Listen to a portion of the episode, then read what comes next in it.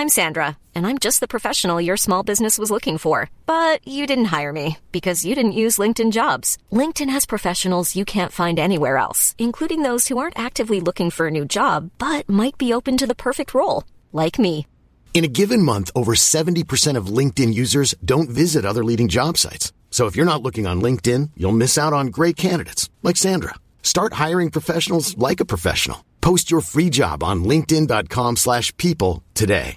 Imagine the softest sheets you've ever felt. Now imagine them getting even softer over time. That's what you'll feel with Bowl and Branch's organic cotton sheets. In a recent customer survey, 96% replied that Bowl and Branch sheets get softer with every wash. Start getting your best night's sleep in these sheets that get softer and softer for years to come. Try their sheets with a 30-night guarantee. Plus, get 15% off your first order at bowlandbranch.com. Code BUTTERY. Exclusions apply. See site for details.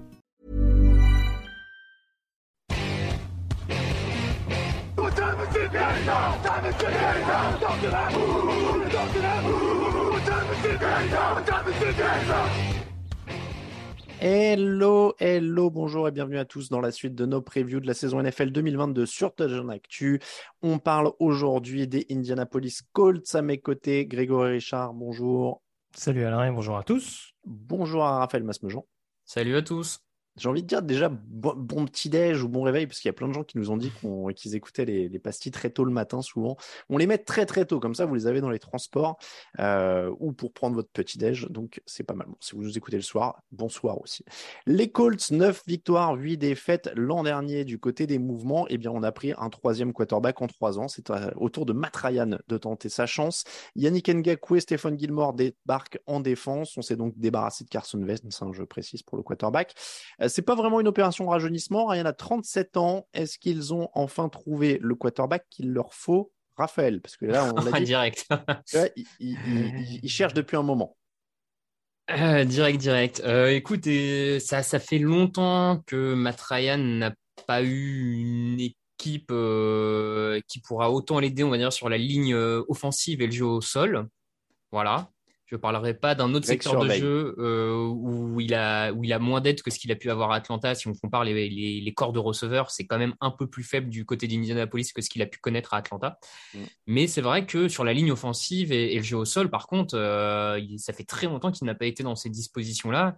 Le jeu au sol, on le rappelle, mais euh, parce qu'on commence par mettre Ryan, mais le jeu au sol est peut-être la plus grande force de cette équipe, avec un Jonathan Taylor qui l'an dernier était de façon, à mon sens, presque indiscutable le meilleur coureur de la saison. Euh, plus de 66 plaquages cassés, numéro 1 de la ligue. Enfin, en plus, il y a de la profondeur dans les squads de coureurs et on a une ligne offensive qui est de, de avec un, un cœur, j'ai envie de dire, de ligne offensive autour de Quentin Nelson, euh, Ryan Kelly et Braden Smith, qui est très solide, qui est, qui est vraiment bon pour la course. Donc, euh, il arrive dans de bonnes dispositions. En plus, il va jouer, euh, il reste en dôme, euh, ce qui peut, à mon avis, l'avantager plus que s'il était parti, je sais pas, jouer dans le nord des États-Unis euh, sans toit. Ouais, je, je, sais pas si c'est le quarterback qu'il faut. En tout cas, je pense que c'est quand même un peu mieux que Carson Wentz. Euh, Greg, on demande toujours s'ils ont toujours le quarterback qu'il faut, parce que c'est un peu un marronnier avec cette équipe tous les ans. Ah, ils sont à un quarterback 2. Mais est-ce qu'ils sont toujours à un quarterback de la victoire? Oui, euh, je rejoins pas totalement l'enthousiasme sur la ligne offensive, notamment sur le poste de left tackle, puisque je sens quand même que ça reste un besoin malgré le- depuis le départ, en tout cas depuis la retraite anticipée d'Anthony Castanzo. C'est plus le secteur qui m'inquiète. Après, euh, bon, on est d'accord que globalement, par rapport à ce qu'il avait à Atlanta, je pense que là, euh, c'est comme s'il y avait un mur autour de lui. Même avec un tackle euh, un peu expérimental euh, qui, a priori, sera ou Matt Pryor ou voire Bernard Dreiman, le, le tackle drafté au, troisième tour. Le rookie, je voulais dire euh, drafté au troisième tour. Après, il apporte peut-être un peu plus de constance que pouvait en avoir Carson Wentz. De toute façon, c'est toujours la même question avec Indianapolis, enfin, en tout cas, la même, la même approche. C'est que de toute façon, on sait que c'est une équipe qui va principalement jouer au sol et qui a avant tout besoin d'un quarterback qui minimise les erreurs. Donc euh, ça, on c'est dira- bien. bah, on dira que Matt Ryan, du coup, a eu des interceptions ces dernières années, ce qui est un fait.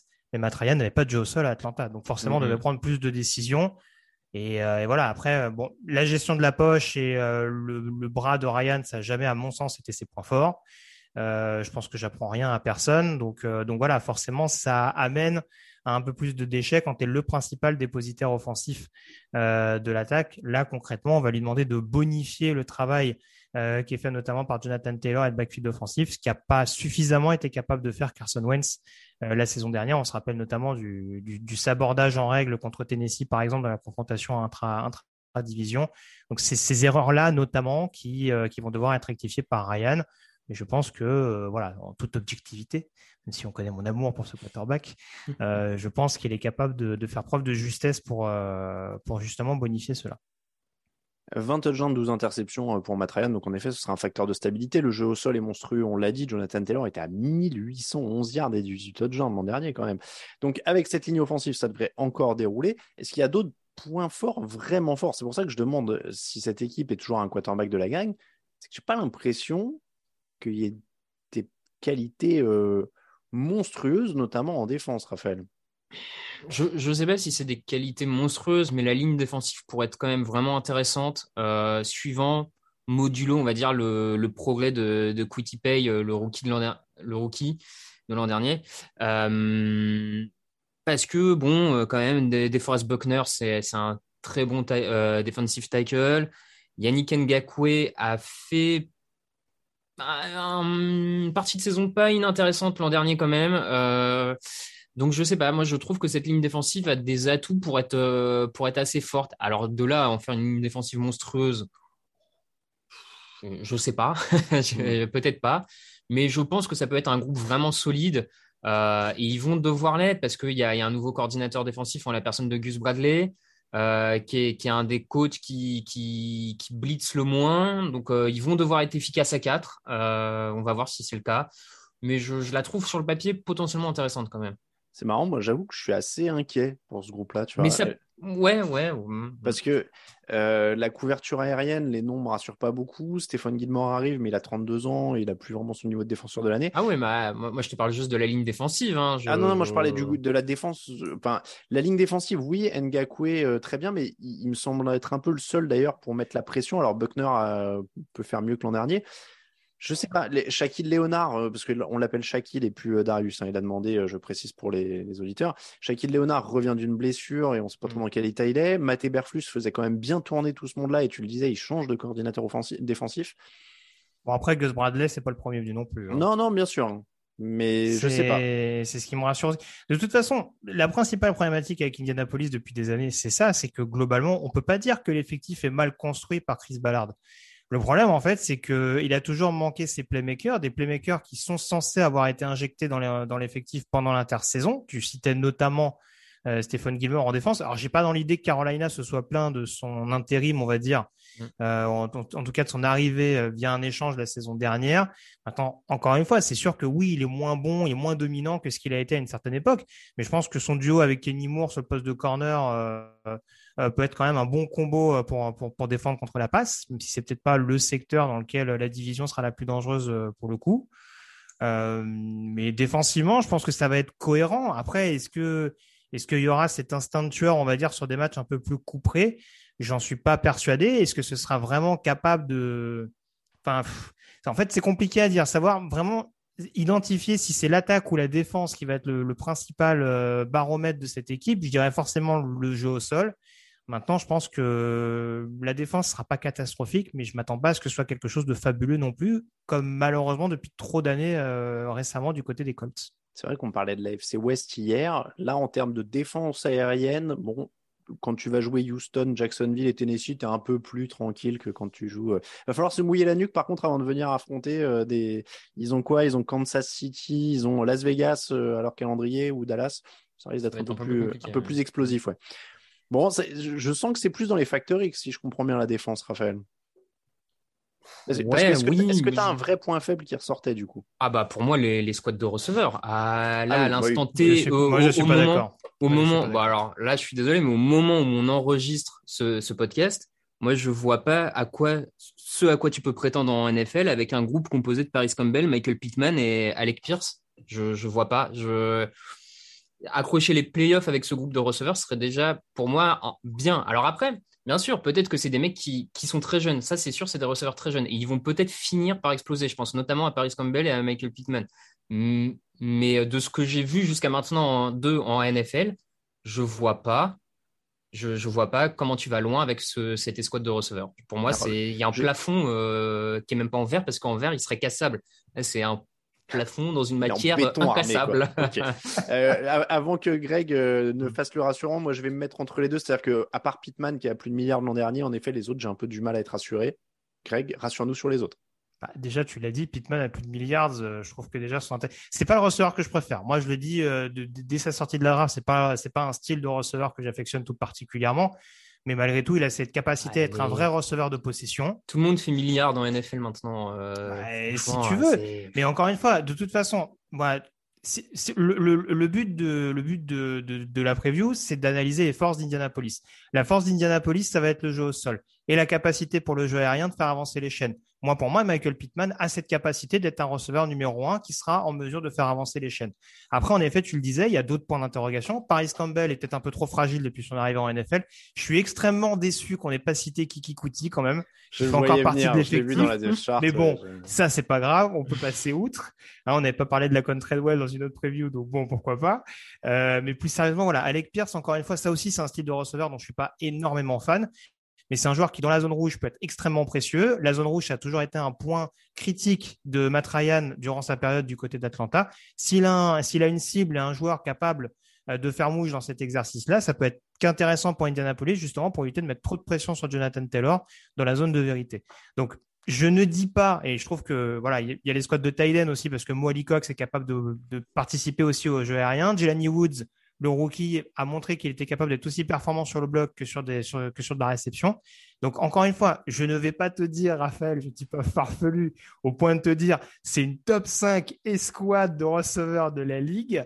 Et je pense que pour ce qu'on va leur demander de faire du côté d'Indianapolis et pour le casting qui va être autour de, de Matt Ryan, bien sûr que par rapport à ce qu'il a eu à Atlanta c'est moins bon, mais ça peut largement faire le taf pour bonifier ce qui va être mis en place par le jeu au sol instant quiz, puisque Raphaël a dit tout le monde fait milliard dans NFL. combien, combien de receveurs ont fait milliard de la saison dernière? L'an dernier? En vrai, pas tout le monde, mais. 12, allez. Ouais, j'aurais dit 15, grand max. Ah ouais, vous êtes bien en dessous. 26. Oh, bon, bah voilà, j'avais raison, tout le monde. ouais, mais ça compte pas. Il y en a trois des Buccaneers, il y en a deux des Chargers. 26, messieurs. Euh, les derniers, c'est Marquis Brown. Alors, je vous fais la fin, mais Marquis Brown, Jalen Waddle, Kate Pitts, Mike Evans, Brandon Cooks, Hunter Renfro, Terry McLaurin. Et on ah, mais tu vois, Hunter Renfro fait milliards dans NFL. Euh, Darrell, Mooney, a fait. Euh, mais alors, je suis pas, je suis pas, je suis pas d'accord avec vous parce qu'encore une fois, on parle d'une attaque axée sur du jeu au sol. C'est là où c'est important qu'un receveur fasse milliards. Euh, que, Hunter Renfro fasse milliards dans une attaque qui joue beaucoup plus dans les airs la saison dernière, c'est pas ce qui me choque non plus. Alors, je, remontais le classement. Pourquoi? Pour vous dire que Michael Pittman était le 18e receveur en ah, termes de, total de yards euh, la saison dernière. Il est juste en dessous de T. Higgins c'est juste au-dessus de Darnell Mooney. Donc, je vous laisse juger par rapport au. Darnell Mooney, très bon joueur au passage. Très, très, bon joueur, en effet. Le calendrier des Indianapolis Colts, ça commencera face avec un match face aux Texans, ensuite avec un match face aux Jaguars. Alors là, on est sur du petit échauffement. Hein, J'aime bien comment ils nous présentent ça. Oui, alors déjà, ils vont s'essuyer un peu les pieds avant de, avant de rentrer dans le salon. non, mais disons que moi, je suis le coach. Je vois le calendrier, je me dis, j'ai pas besoin que mes joueurs jouent la pré-saison déjà. Tu vois, genre, je repose les titulaires. On commence par Houston et Jacksonville. C'est en déplacement quand même. Hein. Attention, hein. ils sont pas. Ils vont forcément prendre les deux. Hein. On rappelle qu'ils ont perdu à Jacksonville l'année dernière, le match le plus important de la saison. oui, dans un stade pourtant bouillant, euh, refroidi, par une piscine tellement il est chaud. Tu vois. Avec une équipe qui était en plus dans une bonne dynamique. Hein, Jacksonville, à l'époque, c'était. C'était vrai. Euh, Kansas City, Tennessee, Denver, Jacksonville, Tennessee, Washington, New England, Raiders, euh, Philadelphie, Steelers et Cowboys ensuite. Ils se reposeront en semaine 14 seulement. Ils termineront avec les Vikings, les Chargers, les Giants et les Texans. Ils finissent encore par deux plutôt soft. Combien de victoires là-dedans, Raphaël? Écoute, euh, moi, je monte à 9. Tout pareil. 9, 10, allez, 10, 10 euh, max, 10 euh, max, quoi. Mais 9, ça me paraît un bon chiffre, quoi, déjà. Oh, je l'ai pas vu venir le 10. 9 aussi pour moi. Et ben 9 pour tout le monde. Vous voyez, comme ça, c'est, c'est totalement homogène aujourd'hui. C'est la fin de cette preview. Mais des juste Colts. à, à vas-y. 9, euh, je me- je- j'anticipe peut-être une future truc, mais à 9 victoires, je suis pas sûr qu'ils prennent pas la division avec 9 victoires. C'est que mon avis. Oui, je pense qu'ils sont. Je suis pas sûr qu'ils la prennent pas. À, à mon avis, à 9, tu peux prendre la FC Sud. hein. Largement. Mm. Ouais, en tout cas, ils seront dans la lutte pour les playoffs, clairement. C'est la fin de cette preview des Colts, je le disais. Donc, on vous remercie de nous écouter tous les matins en ce moment ou tous les soirs, encore une fois, si vous écoutez le soir. Euh, en tout cas, de nous écouter tous les jours. Euh, merci si vous nous soutenez sur Tipeee. La liste des remerciements, ce sera euh, à partir des émissions de saison régulière. Je, je ferai toute la liste, ne vous inquiétez pas. On sera, je le rappelle pas assez dans les pastilles, on se rappelle, le, on se retrouve pardon, le 3 septembre au Hard Rock Café Paris pour la 500e en public. Les liens sont sur le site pour les réservations. C'est un article du 16 août, donc on va peut-être vous le remonter, tiens d'ailleurs, plus régulièrement. Mais en tout cas, vous pouvez venir nous voir à partir de 16h au Hard Rock Café Paris le samedi 3 septembre. Ce sera en public, ce sera très sympa et ce sera la 500e. Euh, pour nous suivre, touchdownactu.com, bien sûr, avec les previews à l'écrit par un autre rédacteur. Donc, si vous voulez un autre point de vue, n'hésitez pas. Euh, les réseaux sociaux, vous avez l'habitude, TD Actu partout, sauf euh, sur Instagram où c'est touchdownactu en entier. Merci Greg, merci Raphaël. On se retrouve demain. À ciao, ciao.